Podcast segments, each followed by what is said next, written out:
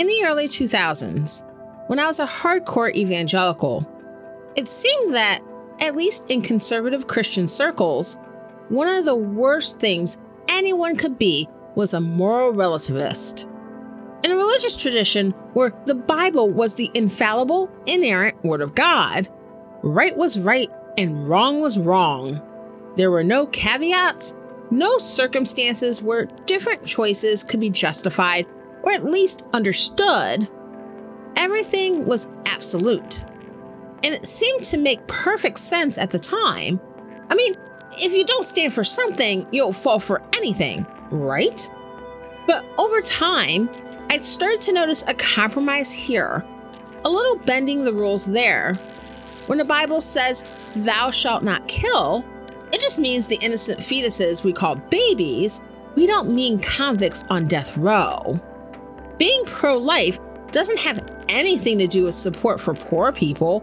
After all, you don't work, you don't eat. And yes, we can turn the other cheek like Jesus said and support life, yet blow up kids in Afghanistan and Iraq and other faraway lands. War is a necessary evil, and those foreigners are collateral damage. And yes, we should forgive as Christ forgives. But we've got to load up on every AR 15 and AK 47 on the planet in case those people we don't like rise up and get more of a say in our society. And yes, the Bible says to welcome the stranger, but God doesn't mean refugees from places we're bombing or migrants from across our southern border. The Bible says we're called to spread the word of God to the ends of the earth, the Great Commission. But don't let those people we're bringing the gospel to come here. God forbid they live in our neighborhoods and decrease our home values and bring crime. We are supposed to bear witness to the gospel of Jesus Christ to those who don't know him, but let's send our kids to Christian academies, or better yet, homeschool them so they don't have to interact with the world at all. And let's go to Sunday morning church and Sunday night church and Wednesday night church and use the Christian Business Directory for all our needs so we as adults don't have to interact with the world either. Compromise after compromise after compromise from those who claim to hate moral relativism. The worst part wasn't simply discovering that evangelical Christians are moral relativists through and through. It was finding out that they believed in a hyper individualist, pro capitalist, dominionist reading of the Bible that expects perfection out of those outside the fold while placing no expectations on themselves. It's like being a fan of a hockey team, screaming at the TV and wanting our team to win, yelling that the refs suck for missing all those tripping and high sticking penalties committed against our own team, while getting mad that our favorite player just got sent to the penalty box for holding. No, my guy was just entangled with the other player. He wasn't grabbing him. That goal shouldn't count. It hit the outside of the crossbar, and dude was goaltending. But the goal my team scored should count. They weren't off sides. I remember feeling as if in evangelicalism, Christianity was a team and not a faith. Evangelicalism was revealed as little more than an institution to enable bigots, power hungry grifters, and misogynists. Evangelicalism was and still is a bastion of moral relativism of the worst sort. Moral relativism, by the way, is not completely bad, Context is important, and we aren't always in the position to make optimal choices. The older I've gotten, the less sense it has made to me to view life in black and white. But character and strength of core convictions should matter, and for evangelical Christianity, it does not. My approach to politics is similar. Context matters, but I do care about principles. Joe Biden is now the President of the United States. It hasn't yet been 100 days since he was inaugurated, and it will take a lot of time to undo the damage done by Donald Trump and his regime. And because of that, and because the Democrats hold such a slender majority in Congress, A lot of Democrats and progressives are loath to critique the actions of Biden and Democratic elected officials. But that grace and patience given to President Biden and the Democrats should never be at the cost of the vulnerable and the marginalized. I'm your host, Jay Poole, and this is Pot Stirrer Podcast.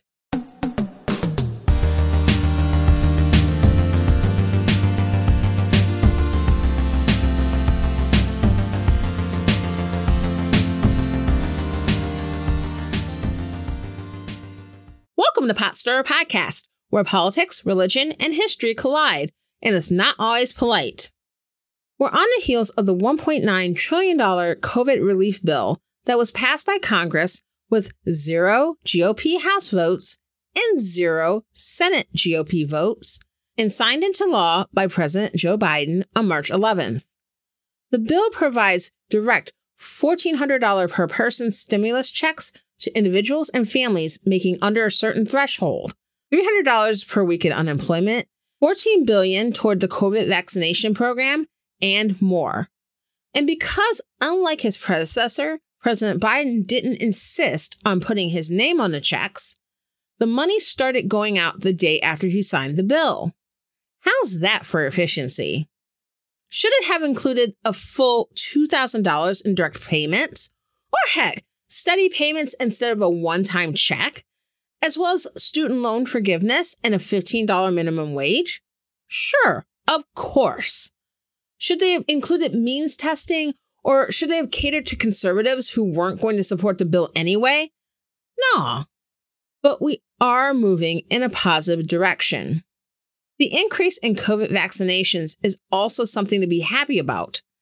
A major issue is that Biden's administration had to start from scratch when it came to the vaccine rollout because Trump fumbled it like he fumbled pretty much everything that related to helping anyone other than himself. States do vary in their rollout, but when we look at the United States as a whole, vaccine distribution has ramped up a great deal and has outpaced expectations.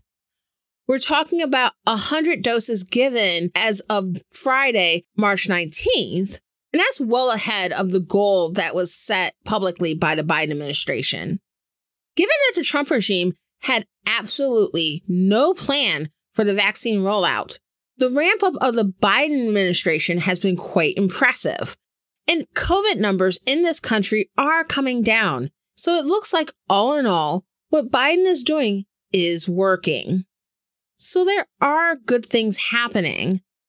I don't think it's quite time to celebrate too much, and there's so much more to do, but there's hope on the horizon.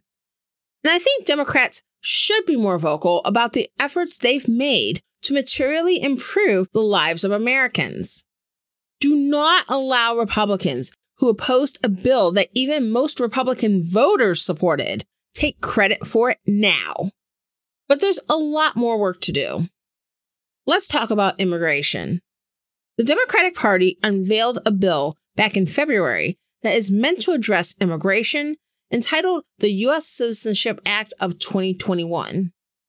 This is an immigration bill that includes several provisions, including setting up a path to citizenship for undocumented immigrants currently in the United States, a fast track process for Dreamers, undocumented immigrants who were brought to the US by their families while still children, and a boost to the diversity visa program, commonly known as the Green Card Lottery. During the 2016 presidential election season, Donald Trump ran in part on an anti immigration platform. He promised to keep refugees from coming in from countries like Syria. He demonized Mexicans as rapists he said he would build a big, beautiful wall on the US Mexico border and Mexico would pay for it.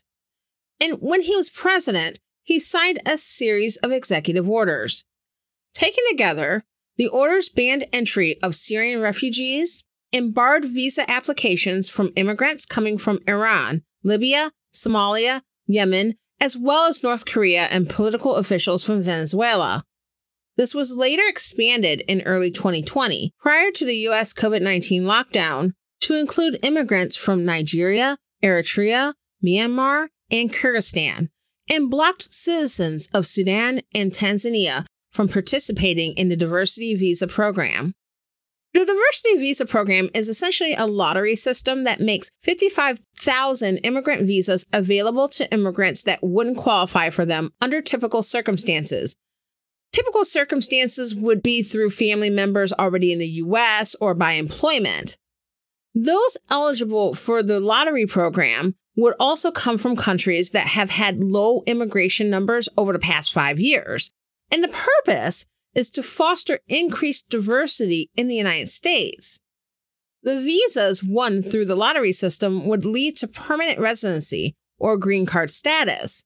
So, for immigrants who receive these visas, it's a pretty big deal. Well, the restrictions Donald Trump put in place through these executive orders were collectively known as the Muslim travel ban. That label is mostly correct, but the eventual scope of these actions targeted not only Muslim countries, but socialist and communist countries the US had ideological differences with, and then eventually expanded to include a number of African countries as well. Really, the idea was to target Muslims, but also immigrants from a number of non white countries based on nebulous security concerns that were not well supported by facts, but were very much in line with the racial and religious bigotry the Trump presidency became quite well known for. So, fast forward to the Biden administration. There was initially hope for Joe Biden on this front as he signed Presidential Proclamation 10141 on day one of his presidency, reversing the executive orders that constituted the Muslim ban.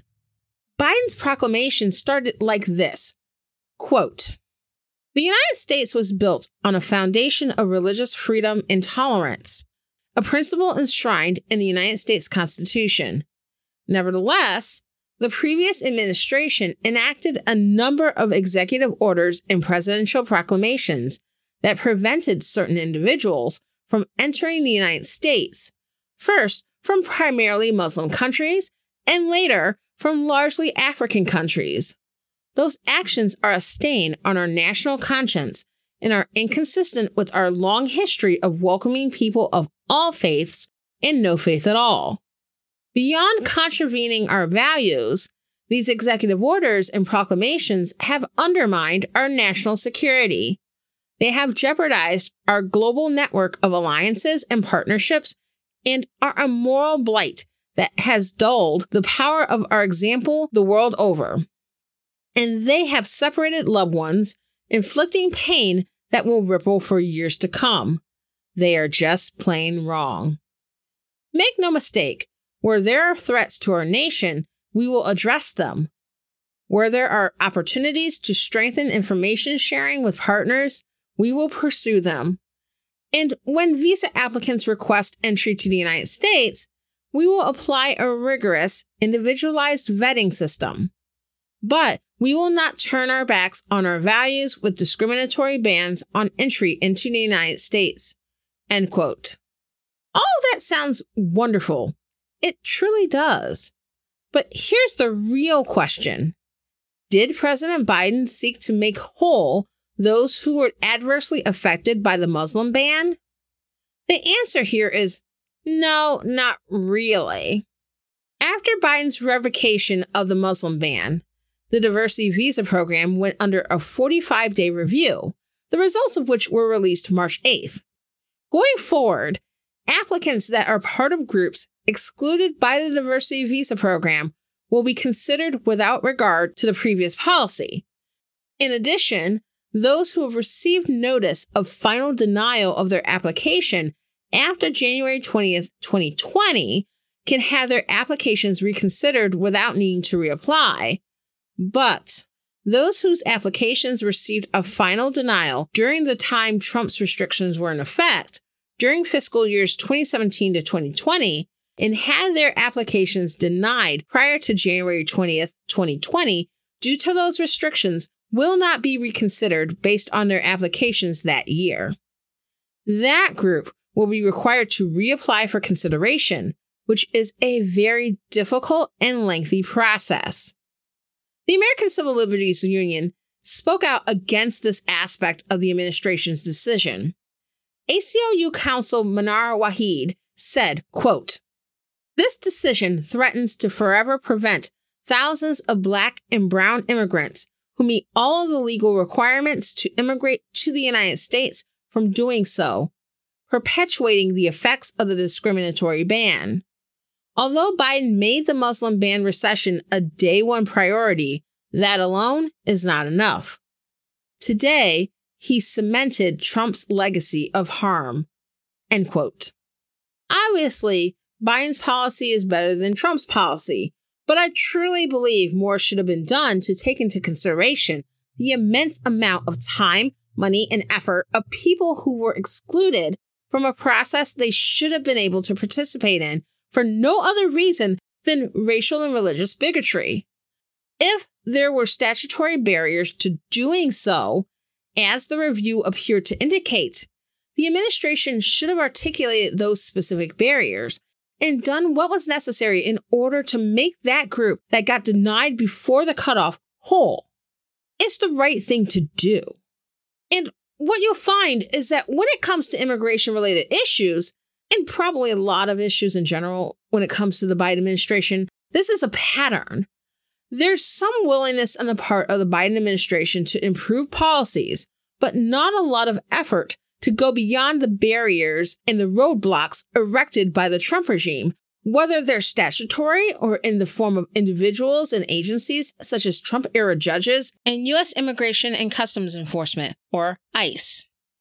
Biden administration policies are better than the last guy, but we shouldn't use Trump as a bar to determine how Biden is doing on this or how he's doing on really any issue. But Jay, Joe Biden just got started. He hasn't been president for even a hundred days yet.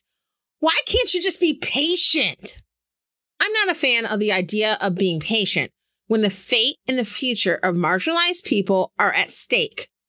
Immigrants and people of color and people who are not Christian and people who are LGBTQ plus should not be treated as collateral damage for a man who has been in politics forever learning how to ride the bike that is the President of the United States. Look, I know it takes time to shape policy, especially when Biden's predecessor did his best to destroy every aspect of the federal government. Donald Trump appointed people whose agendas ran counter to the departments they were appointed to run. He sought to dismantle agencies brick by brick while building up the police state and moving it more and more out of reach of the American people. So I get that Biden has a tough job. But at the same time, I also know that Joe Biden is aggressively centrist. He seems to be realizing that he can't expect Republican support for any of his proposals, even if they include things that Republicans typically like. So I give him a little bit of credit. The challenge is that when it comes to a number of issues, he is only willing to go so far, and that isn't quite far enough for the times we live in and what people need right now. I remember when I first read about the zero tolerance family separation policy of the Trump regime. It was extremely difficult to read about what was happening to these refugees from Central American countries, such as Guatemala, Honduras, and El Salvador, who are seeking asylum in the United States, as is their right under international law. Children being separated from their parents, babies and children being placed in caged warehouses and camps, subject to abuse by Border Patrol agents, with no substantive legal or practical resource provided them. I have never been in their position, so I don't understand how that feels and while I have friends who are first generation immigrants, none that I can think of offhand came over as refugees. So it wasn't a matter of being personally or peripherally affected, but reading more into the issue and thinking of the trauma and despair that comes with having no out from a traumatic situation, no recourse, no one to listen to you or help you, was, to be honest, somewhat triggering. This was the issue that led me to participate in protests for the first time since I was in college. We know what the Trump regime did. It separated children from parents, allowed them to be caged in warehouses and placed in tent cities, run by Border Patrol agents who were not vetted for red flags, sent young children off to private adoption agencies, generally faith based agencies, to be adopted out to American families while their parents were deported. And here, I need to give a quick content warning for child abuse and sex abuse. If you prefer to avoid this content, please skip 45 seconds. The Trump regime left children unwashed and did not provide them a proper standard of care. They failed to give babies the socialization and stability that they needed, handing them off to older kids who were also similarly caged. They did not properly investigate accusations from young women and girls that Border Patrol agents either sexually assaulted them or looked the other way as they were molested by others in the camps. Allegedly, the regime forced women in the camps to undergo hysterectomies. And they allowed refugees stuck in Mexico due to Trump's Remain in Mexico scheme to be physically and sexually assaulted. It was bad. It was very bad. And it all happened here. Migration into the United States from the southern border is nothing new. Besides the fact that the border has shifted over time due to wars and conquests, there have been several waves of immigration that have come from Mexico as well as from Central and South American countries by way of the U.S. border with Mexico. Some immigrants from these countries have navigated the immigration policies of the U.S. that have been at times restrictive to become legal immigrants or immigrants with papers. But due to those immigration policies, as well as the effects of U.S. foreign policy in that part of the world, particularly during and after the Cold War, some of the immigration through the US Mexico border has consisted of undocumented immigrants who are seeking a better life for their families and a brighter economic future. And still others are seeking asylum or safe harbor in the United States as refugees escaping dangerous conditions in their countries of origin. The United States government has often grappled with establishing consistent immigration policy, even before Trump, and have pretty much failed at that. It doesn't help that conversations surrounding immigration, especially from non European countries, is all too often tainted by bigoted and xenophobic rhetoric. Of course, President Biden and his administration's officials have said that they want to be more compassionate than the Trump regime, and this has garnered Biden a lot of goodwill and cautious optimism from pro immigrant groups and activists. But let's talk about what he's done with that. When it comes to dealing with migrants generally, the Biden administration is attempting to ramp up the processing of asylum seekers at border crossings who have been waiting under Trump's Remain in Mexico policy, starting with 25 refugees a day processed, with a goal of eventually getting through 300 refugees per day. Though a deadline for getting to that eventual goal has not yet been set publicly. Once processed, refugees are released into the United States but are monitored, typically by a social worker, in accordance with the Alternatives to Detention program, pending their immigration court date, where it is decided if they will be granted asylum or if they are to be deported. Biden announced that the U.S. would stop enrolling asylum seekers in the Remain in Mexico program, but has chosen for now not to end it entirely. On one hand, under Trump, the Remain in Mexico program essentially slowed the processing of refugees at ports of entry to almost nothing, and then the COVID 19 pandemic made that worse. So it's a positive step that processing is occurring faster and that the claims of migrants who left the border because of the long wait can still have their cases reviewed and they may be allowed to enter the US after all. At the same time, it's troubling that Biden is not ending the Remain in Mexico program entirely, given the dangers refugees continue to be in while waiting at the border, both from violence and now from the pandemic. Not to mention that the pandemic has now been used as a reason to turn away the majority of refugees. This was the case during the Trump regime, and unfortunately is still the case. Thing is, the main reason why the Remain in Mexico program exists is because Donald Trump resisted the responsibility the U.S. has to accept refugees and international law in regards to the handling of refugees. In this sense, it's as if Donald Trump has never left us. The Biden administration also issued new guidelines to ICE back in February to limit arrests to those who pose a danger to national security and public safety, as well as a general 100 day pause on deportations. But ICE pushed back on this directive, and a lawsuit against the pause brought by the state of Texas led to a Trump judge in U.S. District Court removing the pause for the time being. New directives from the Biden administration keep in place the limits, but loosen the approvals needed for deportation, making these limits almost meaningless. Now, despite this, deportations have decreased, but Biden could really do better, and it starts with getting rid of ICE. We don't need agencies, especially law enforcement, going rogue only in service to their own power to the detriment of the marginalized.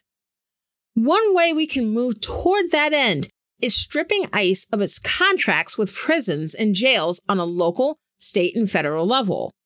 As a matter of fact, Congresswoman Ilhan Omar is leading calls by two dozen House Democrats to phase out these contracts that have been made by ICE as well as by the U.S. Marshals with these corrections facilities mirroring Biden's executive order back in January ordering the U.S. Department of Justice to phase out contracts made with private prisons. And then one other thing I want to discuss in this episode when it comes to immigration is what we're doing with the most vulnerable, the children. I've discussed in previous episodes that international law has provisions in regards to refugees seeking asylum.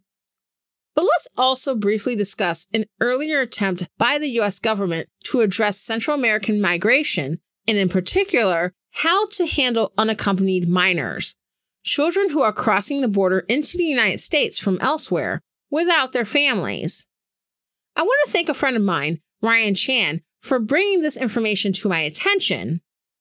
So, back in 1997, the Flores Settlement Agreement was signed between the U.S. government and litigants that were part of an earlier lawsuit. This class action lawsuit, which eventually became Reno versus Flores, was filed in 1985 and involved unaccompanied minors who attempted to cross the U.S. Mexico border. These children were detained by the Immigration and Naturalization Service, or INS, the precursor to a few agencies today, including ICE and the U.S. Border Patrol. At the time, the INS had a policy of detaining unaccompanied minors indefinitely, which could include being housed alongside adults in sex integrated settings and incurring daily strip searches. These unaccompanied minors were only allowed to be released into the care of their parents. This policy could pose a problem if the parents were also undocumented, which was often the case, or if the parents lived in the child's country of origin and the intent was for the child to meet up with other relatives who already lived in the States. The suit alleged that INS policy violated the Due Process Clause within the Fifth Amendment and the Equal Protection Clause of the 14th Amendment. The suit wound around through the courts for several years until the U.S. Supreme Court ruled 7 to 2 in favor of the U.S. government in 1993, and the case was then remanded back to the lower courts. Eventually, the case was settled in 1997 with the signing of the Flores Settlement Agreement. This agreement was a consent decree that set regulations and standards regarding the detention and release of unaccompanied minors. It required the following Immigration officials detaining minors provide food and drinking water, medical assistance in the event of emergencies, toilets and sinks, adequate temperature control and ventilation, adequate supervision to protect minors from others, and separation of children from unrelated adults whenever possible. The Flores settlement also stated that the U.S. government must do the following ensure the prompt release of children from immigrant detention, place children for whom release is pending or for whom no release option is available in the least restrictive setting appropriate to the age and special needs of minors, and implement standards related to care and treatment of children in U.S. immigration detention.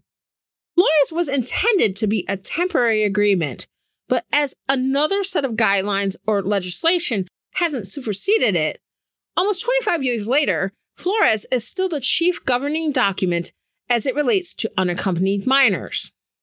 That said, there have been a number of instances of the agreement being violated by the INS and later Border Patrol and ICE. Many of these instances where the agreement was violated, such as the holding of children who were not criminals in juvenile detention facilities and indefinite holds despite the availability of responsible relatives who could care for them, happened before Donald Trump. It's just that Trump and his cronies were so brazen about it not to mention their willingness to pump the violations up to 11. One of the reasons why children were kept indefinitely in cages in tent facilities by the Trump regime is because responsible adult sponsors and their entire households would be subject to background checks by the government, often under the pretense of protecting unaccompanied minors from human trafficking. While human trafficking is a threat, in this case is typically rare. But here's the kicker. Any undocumented immigrants found in these background checks were subject to deportation. This meant that sponsors were less willing to come forward. The Biden administration has now rescinded that policy. So, Joe Biden is currently grappling with the mess that Donald Trump, as well as years of bad policy enforcement before him, has created. The question is what to do with unaccompanied minors. Biden has ended Trump's policy of expelling unaccompanied minors, meaning that more unaccompanied minors, specifically those who have tested negative for COVID 19, are being allowed into the United States. Because of this, there has been a scramble by the Department of Health and Human Services, as well as the Department of Homeland Security, to figure out what to do with them. Some of these children are being housed by nonprofits and in former care facilities converted to house incoming immigrants while waiting on responsible adult sponsors to claim them pending their immigration cases. But there are still hundreds of unaccompanied minors who are still being held by Border Patrol. These children are being housed in overcrowded tent facilities, some having to sleep on the floor and having to wait five days for a shower. Mind you, while these children have been tested for COVID 19, these are still unsafe conditions during a pandemic, and prior testing doesn't preclude them from contracting the virus later. Many of the children being held report they are being denied the ability to call their families to let them know where they are.